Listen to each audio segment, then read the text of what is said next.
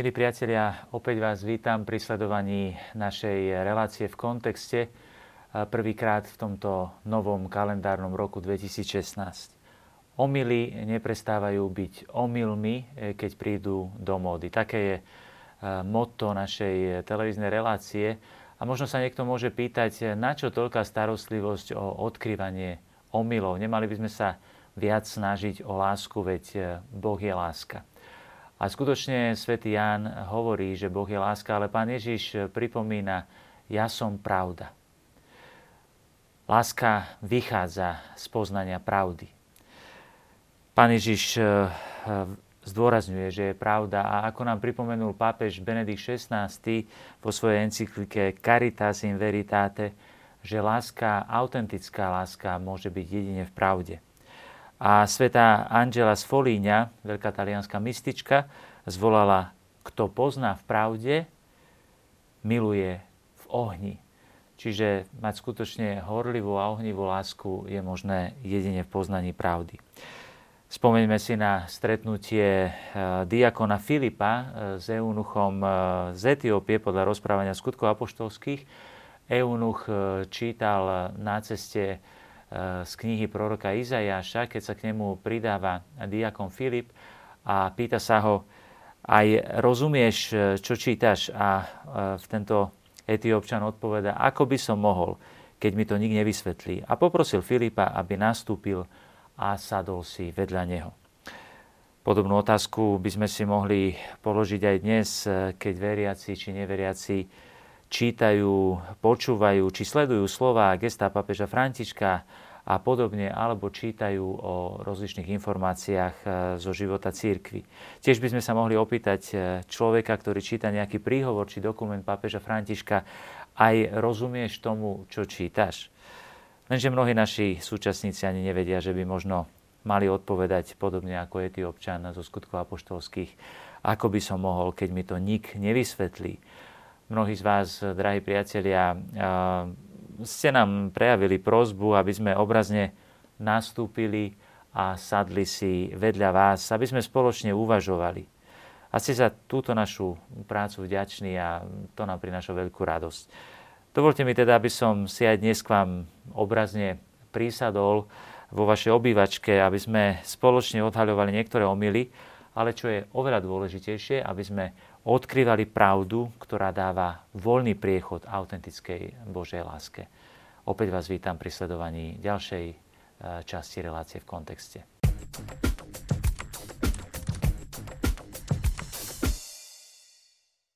Milí priatelia, ako som už v úvode relácie spomenul, e, pokúsil by som sa o takú mali, malú obhajobu tejto našej e, relácie, ktorá je pre mnohých aj dosť náročná.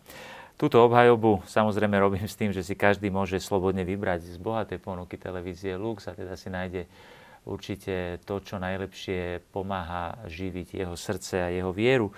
Nebojím sa tvrdiť, že jedným z najzákladnejších neduhov súčasnosti je obrovská náboženská nevedomosť.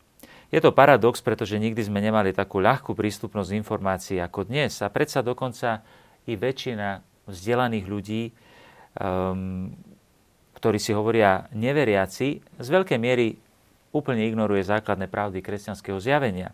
A čo sa týka tých, ktorí zostali verní praktizovaniu náboženstva, príliš často si zachovali z náboženského vzdelania iba nejaké to praktické morálne ponaučenie, ale veľmi málo dogmatických znalostí, ktoré by mohli živiť ich duchovný život. Venovali sa štúdiu potrebnému pre ich profesionálnu kariéru, a tak advokáti, ľudia z priemyslu, lekári, inžinieri, obchodníci, profesori a umelci myslia, konajú a žijú ako takí.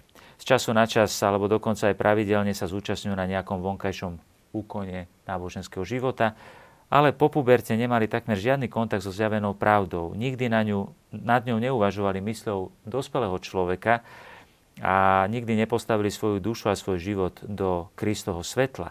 A tak sa ich náboženské vzdelanie a ich kresťanský život dostal na oveľ, oveľa nižšiu úroveň, než je ich všeobecná kultúra a profesionálna formácia. A tak sa stáva, že v ich duši prevažujú prirodzené skutočnosti a často veľmi chýbajú tie nadprirodzené.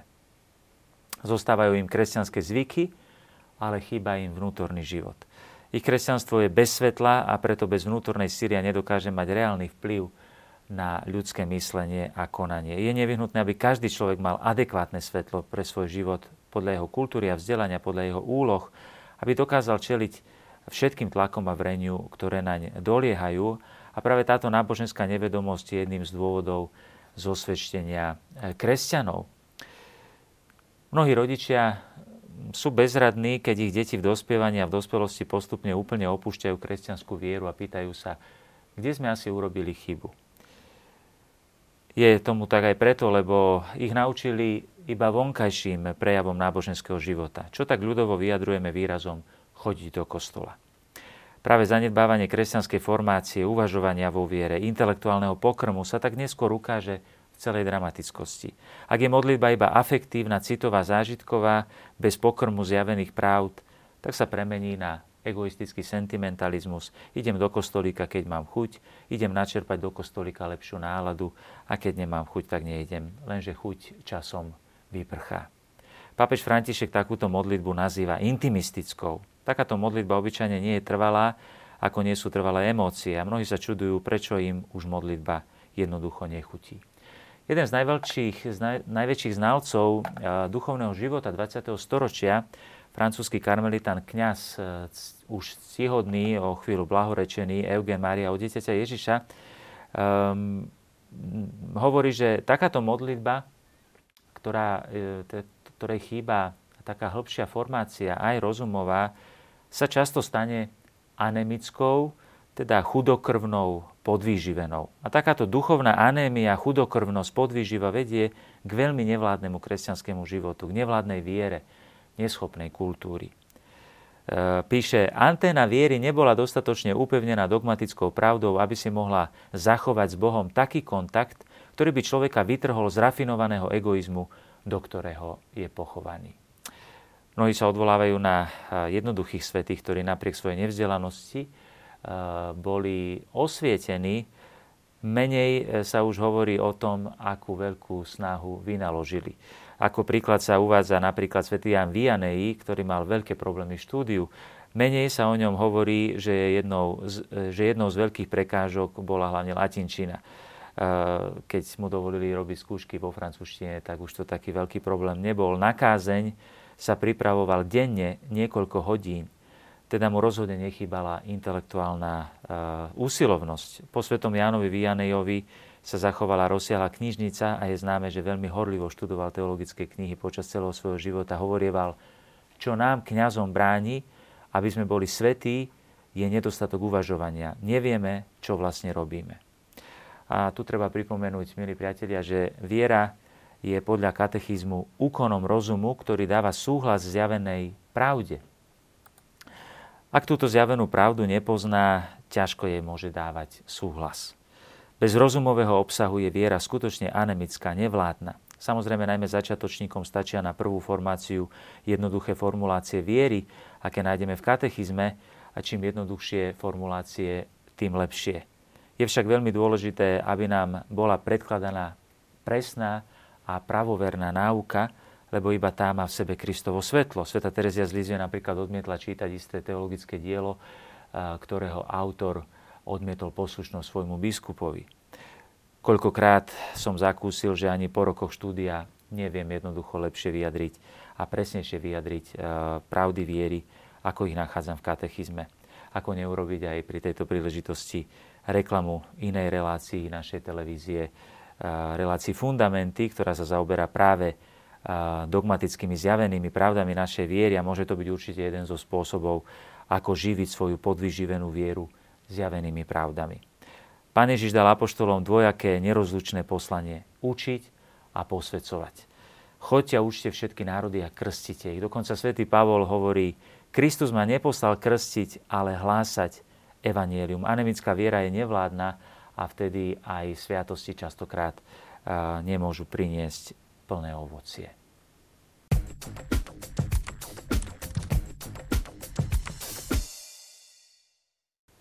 Milí priatelia, ale skúsme sa vrátiť eh, k tej pôvodnej epizóde, ktorú som spomenul na začiatku dnešnej relácii. Relácie teda stretnutie etiópskeho eunucha s diakonom Filipom. A tej otázke aj rozumieš, čo čítaš. Eh, a etiópčanová odpoveď znie, ako by som mohol, keď mi to nik nevysvetlí. A tak dovolte, aby aj v dnešnej relácii eh, som vás pozval k k všimnutiu si kontextu jedného konkrétneho textu e, pápeža Františka.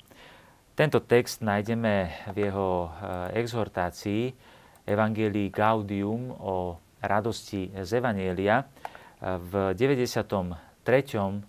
bode a potom ďalších bodov tohto dokumentu, kde sa hovorí o duchovnom zosvedčení.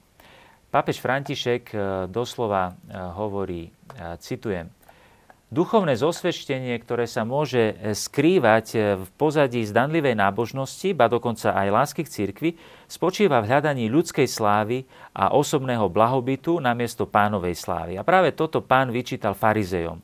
Ako môžete veriť vy, ktorí sa navzájom oslavujete a nehľadáte slávu, ktorú dáva len Boh?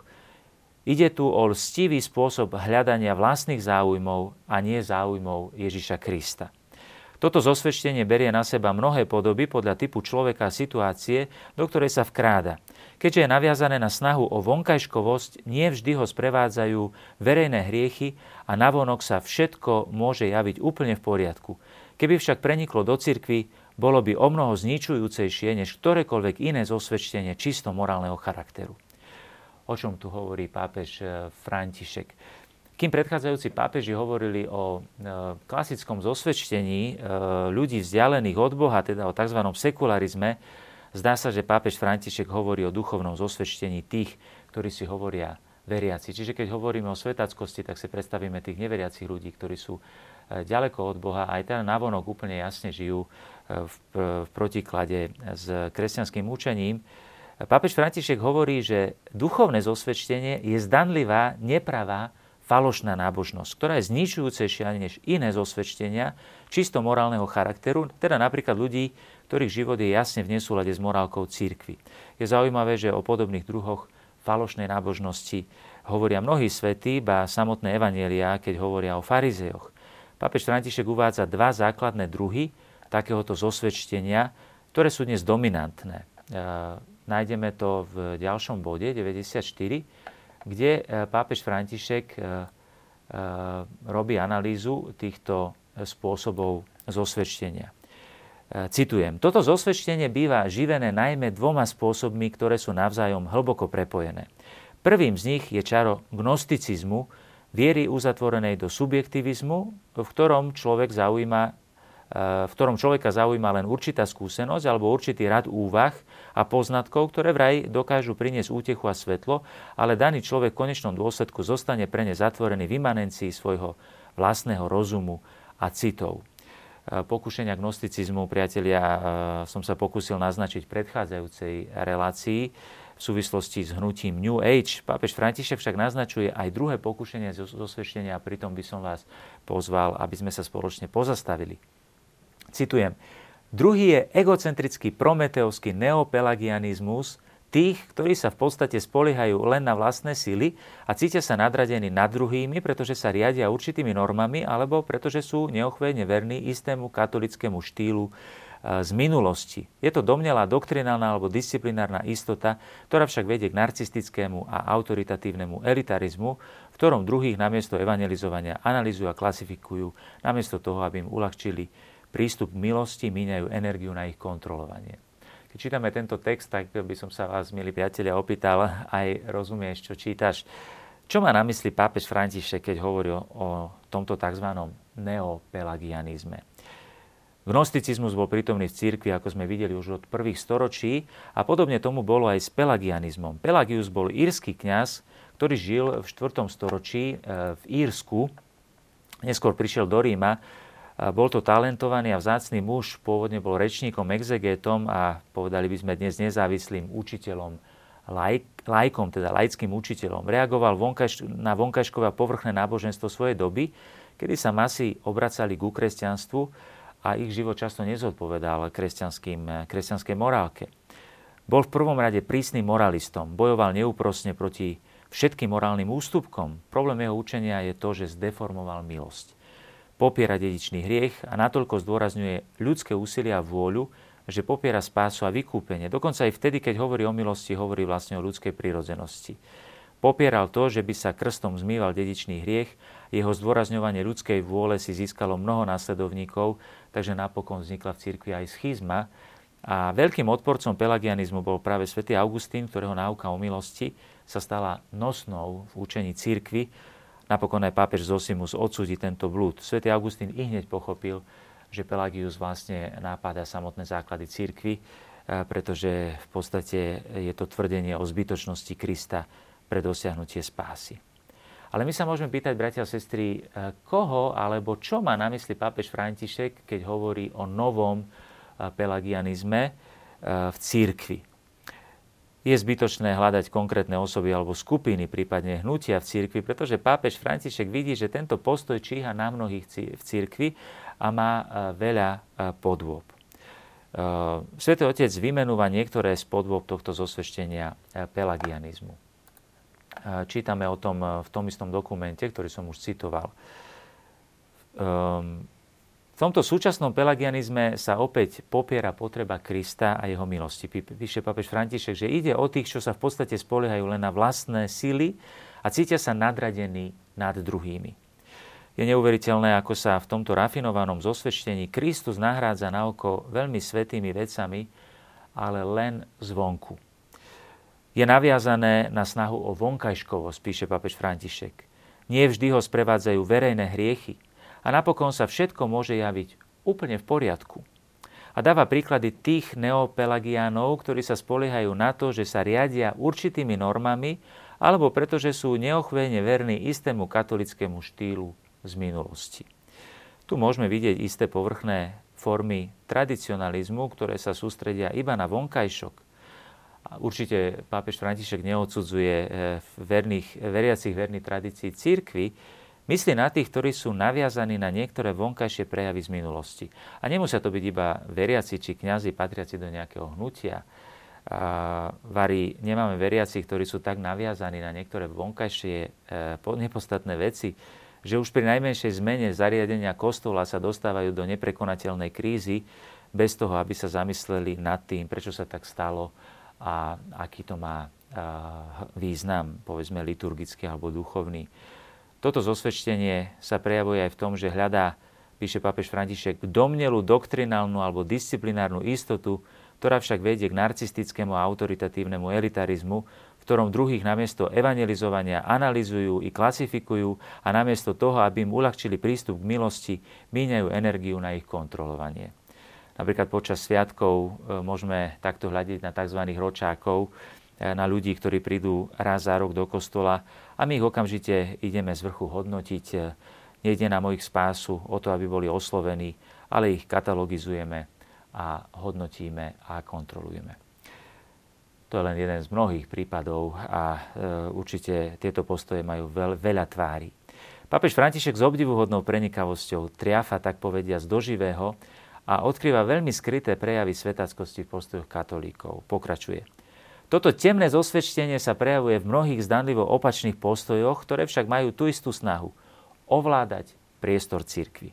U niektorých možno vnímať ostentatívnu pozornosť venovanú liturgii, učeniu alebo prestíži cirkvy, avšak bez toho, aby ich skutočne zaujímalo hlásanie Evanielia uprostred Božieho ľudu a konkrétnych potrieb dejín tu nejde o znevažovanie liturgie určite zo strany e, pápeža Františka.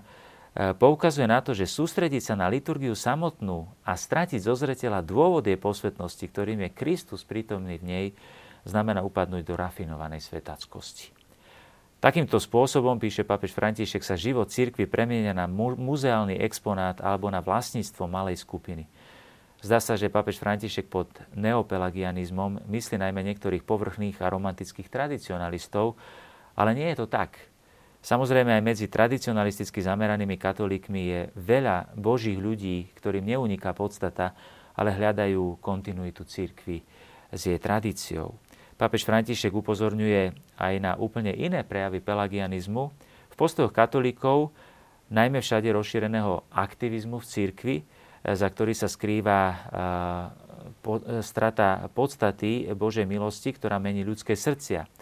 To sú prejavy, ktoré sa ukazujú možno skôr v liberálnejších prúdoch v církvi, poznačených povrchnou angažovanosťou v politickom či spoločenskom živote, píše o tom, u iných sa to isté duchovné zosvedčenie ukrýva za túžbu pochváliť sa spoločenskými a politickými výdobytkami alebo za márnivosť spojenú s riadením praktických vecí, prípadne za zalúbenie do seba chvály a do uskutočňovania vlastných túžob. Môže nadobúdať tiež rozličné formy ukazovania toho, aký je človek zainteresovaný do intenzívneho spoločenského života, plného ciest, stretnutí, večerí a návštev, alebo sa prejavuje v manažerskom funkcionalizme, plnom štatistík, e, plánov a hodnotení, kde však adresátom dobrodení nie je Boží ľud. Vo všetkých týchto prípadoch chýba pečať Krista, vteleného, ukrižovaného a vzkrieseného.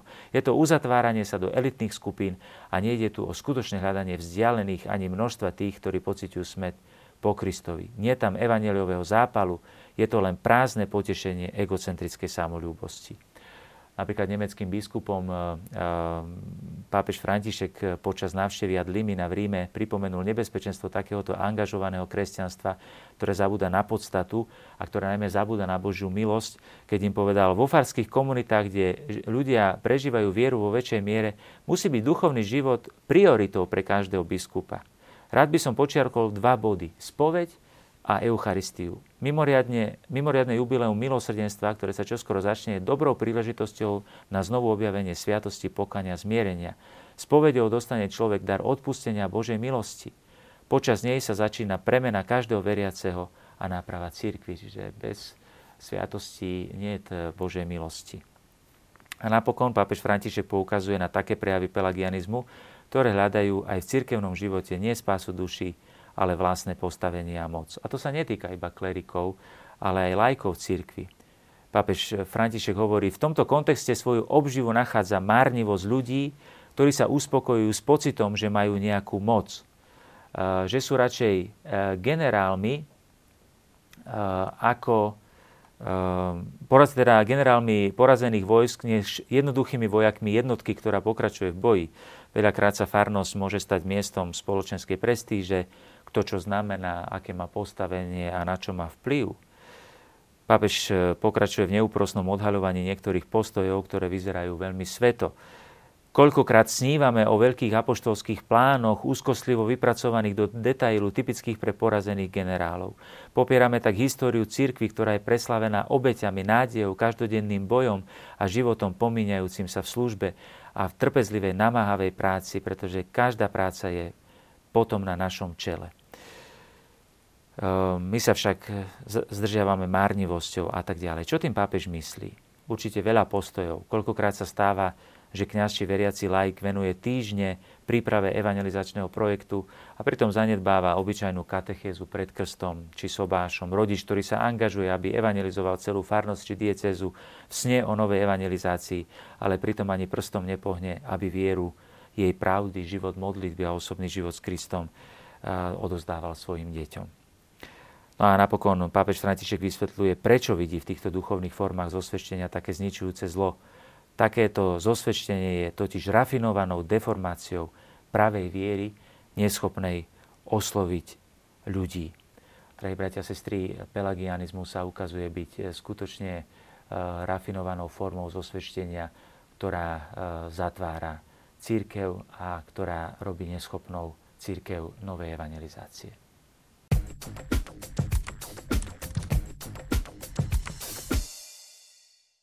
Milí priatelia, určite veľmi ťažko sa čítajú tieto prenikavé analýzy pápeža Františka. Ale treba opäť pripomenúť, že nie sú vôbec nové. Kardinál Jozef Ratzinger ešte pred 30 rokmi v roku 1986 počas jedných duchovných cvičení pripomenul tento pelagianizmus eh, nábožných. Eh, citujem z týchto duchovných cvičení. Oni nechcú odpustenie, títo pelagiani, a vo všeobecnosti žiaden Boží dar. Opakujem, že tí pelagiani sú to vnútorné postoje mnohých katolíkov. Chcú byť na poriadku. Nie odpustenie, ale spravodlivú odmenu. Chceli by nie nádej, ale istotu. Tvrdou prísnosťou náboženských praktík, modlitbami a aktivitami si chcú získať právo na blaženosť. Chýba základná e, pokora pre akúkoľvek lásku. Pokora prijať dary, ktoré nie sú ovocím nášho konania či zásluh. Popieranie nádeje v prospech istoty, pred ktorou sa tu nachádzame, sa zakladá na neschopnosti žiť napätie smerom k tomu, čo má prísť a odovzdať sa Božej dobrote. Tak tento pelagianizmus je odpadlíctvom od lásky a od nádeje, ale v hĺbke je aj odpadlíctvom od viery.